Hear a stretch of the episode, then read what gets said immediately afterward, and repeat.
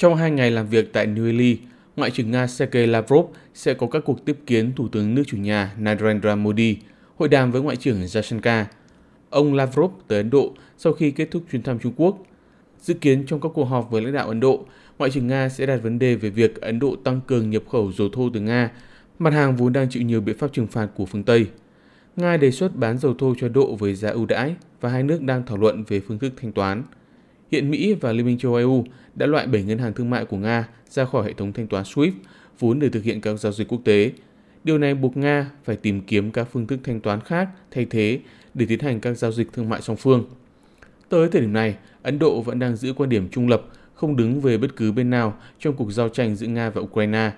Quốc gia Nam Á này đang phụ thuộc vào nguồn cung cấp vũ khí và thiết bị của Nga.